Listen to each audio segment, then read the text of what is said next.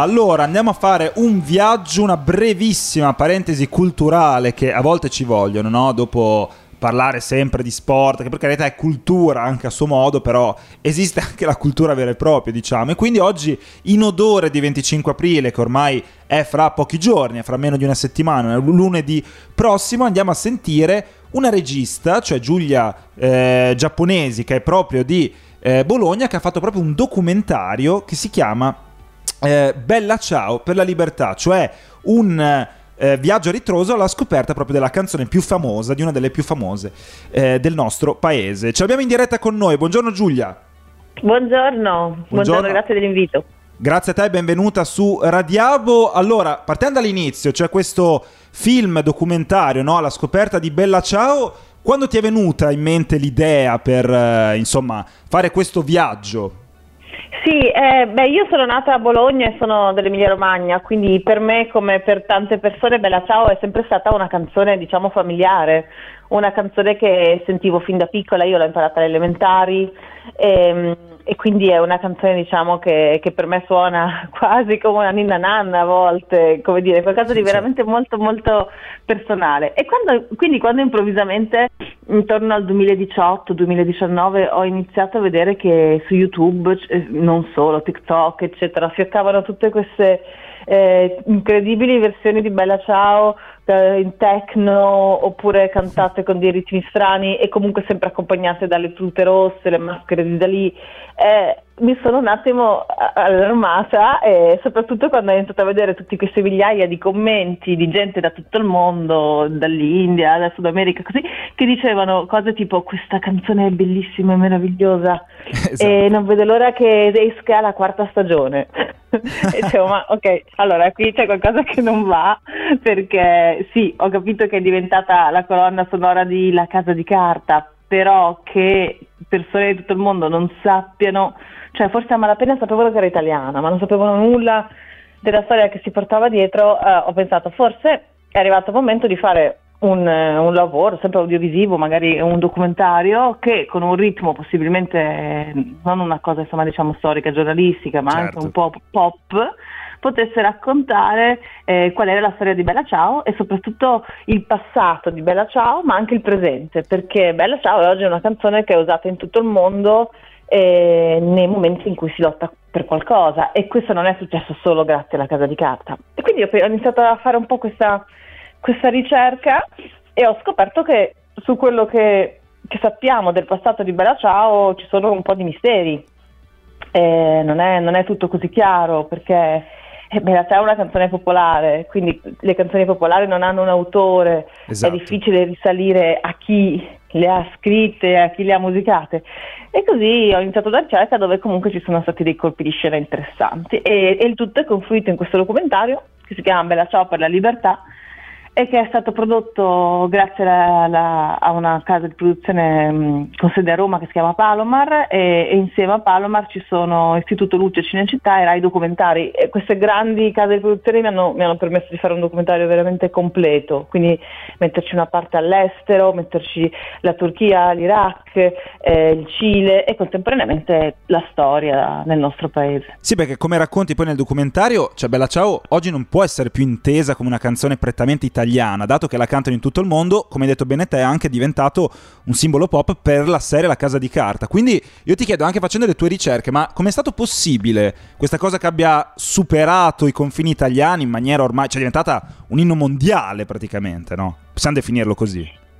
Sì, sì, decisamente universale. Esatto, esatto universale. universale sì.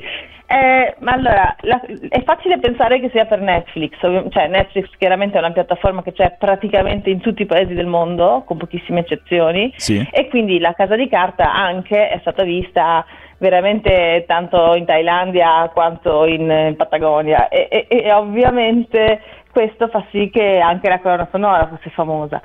Ma in realtà le cose non stanno proprio così, perché già nel dopoguerra eh, c'erano dei ritrovi dei giovani internazionali, a proprio a partire da, dai primi anni del dopoguerra, del 47, 49, erano questi, questi mega raduni che si chiamavano Festival della Gioventù, dove in particolare la gioventù di stampo socialista, comunista, comunque sì, ma parliamo del dopoguerra, quindi certo. eh, que- quelli che avevano comunque vinto la guerra, eh, organizzavano questi mega raduni e c'erano ragazzi da tutto il mondo, quindi c'erano ragazzi cinesi, c'erano ragazzi cubani, c'erano delegazioni dall'Africa.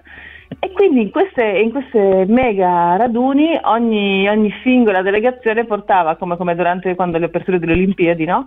eh, sì. una propria canzone, una propria cultura, eccetera. E gli italiani in, diver- in diverse occasioni portarono Bella Ciao. E questa canzone ha la capacità di essere veramente subito assorbita, no? come un tormentone, come una hit. Sì, sì, ti entra. Infatti, la canzone che esatto. qui fin da piccoli no, impariamo tutti perché ha un ritmo proprio coinvolgente, incalzante. Esatto, no? come esatto il ritmo è coinvolgente. Le parole sono facilissime perché dice bella ciao, bella ciao, bella esatto. ciao. La, pu- la può tranquillamente imparare anche eh, un, un, russo un cinese e quindi, e quindi Bella Ciao viaggia per il mondo e quindi non, è sbagliato pensare che sia una cosa solo di questi anni. Poi chiaramente questi anni eh, con la globalizzazione tutto è diventato più facile, in certo. rete è più facile trovare varie versioni e quindi si è anche reinverdita Bella Ciao. Anche perché te nel documentario metti in chiaro che è una canzone che cantavano già i partigiani, no? Perché sai che ci sono alcuni che dicono che è nata dopo, invece te proprio nel documentario dimostri che nasce lì, effettivamente. Sì, a me è sembrato giusto comunque eh, dare la voce anche a chi pensa che non sia mai stata cantata dai partigiani, mm. perché qualche motivo per pensarlo ci potrebbe essere, quindi l'abbiamo analizzato. E uno dei motivi è per esempio che in tantissimi canzonieri italiani usciti nel dopoguerra e nella maggior parte dei, dei libri sul folklore partigiano Bella Ciao non c'è, tranne in qualcuno citato molto male, un po' come quasi un canto secondario, un canto veramente non, non principale. Eh, questo però non significa che non sia mai stata cantata, significa senz'altro che non era la più famosa. Infatti la più famosa, soprattutto dei partigiani comunisti, e non tutti i partigiani erano comunisti, questo dobbiamo sempre ricordarlo, era Fischia al vento eh, sì. Fischia al vento, Sofia Lavorari. Famosa Ma, eh, per il remake no, dei, dei, Modena City Rambler, scusami il cioè, Sicuramente anche un remake di Modena City Rambler, è vero, ma già Fischia al vento di per sé era un remake di una canzone russa che si chiamava Katyusha, quindi figurarsi, tutto, quello sì è tutto un, un, rincorrersi. Ma in ogni caso Bella Ciao era poco diffusa, non vuol dire che non la cantasse nessuno, la, la cantavano in diverse regioni, come lo storico Cesare Bermani ha, ha dimostrato, lui è andato in giro a registrare le persone che se le ricordavano già negli anni 60, ma non, non, era la canzone più famosa. È diventata dopo la canzone più famosa forse proprio per questa orecchiabilità no? di cui parlavamo prima. Certo, beh, una storia davvero incredibile. Il film, tra l'altro, è stato nelle sale bolognesi settimana scorsa per tre giorni. Per rivederlo adesso, come possiamo fare invece? C'è magari già su qualche piattaforma digitale? Non proprio. In realtà, la piattaforma è, è, credo che sarà l'ultima delle, delle cose su cui okay. si potrà vedere. Ma prima facciamo un passaggio veramente nazional popolare. E io di questo sono molto contenta in televisione su Rai 3. Quindi, ah, sì, perfetto. piattaforma sì, perché tutto ciò che è in Rai, chiaramente in streaming, si può vedere anche anche online, quindi è come se fosse su una piattaforma. Certo. Però per me è importante anche proprio per raggiungere fasce di pubblico molto differenti. Cioè, chiaramente sappiamo bene che per la maggior parte delle persone sotto i 30 anni tirare fuori il televisore è come tirare fuori le, le scarpe dalla, dalla vecchia dalla sì. cantina con le ragnatele.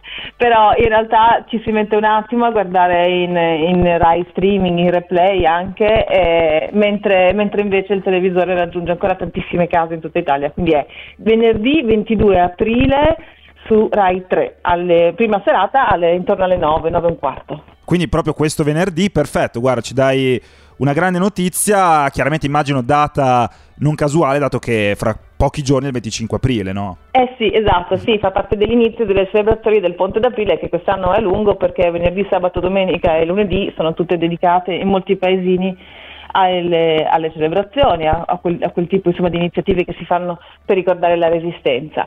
E quindi sì, no, io invito assolutamente tutti a, a collegarsi, a, a, rispolverare il telecomando e a guardare Bella Ciao per la libertà, perché questo è il titolo completo, esatto. Mm, venerdì sera su Rai 3. Sì, quindi immagino dopo anche sarà possibile rivederlo in streaming su Rai Play magari. Beh, su Rai Play immagino esatto, subito certamente. Dopo. Subito dopo, esatto, sì. sì, sì, no, assolutamente. Quindi comunque venerdì eh, alle È 21 hai detto, giusto? L'orario esatto? Sì, è, è in prima serata, di solito inizia 21 e un quarto, Esatto. dipende qual è il programma che finisce subito prima, ma insomma più o meno lo- l'orario è quello. Su Rai 3, bella ciao per la libertà. Noi ringraziamo tantissimo Giulia Giapponesi per essere stata con noi. In bocca al lupo Grazie anche per eh, il documentario. Ci sentiamo, ci aggiorniamo, dai, eh, prestissimo. Grazie ancora Giulia.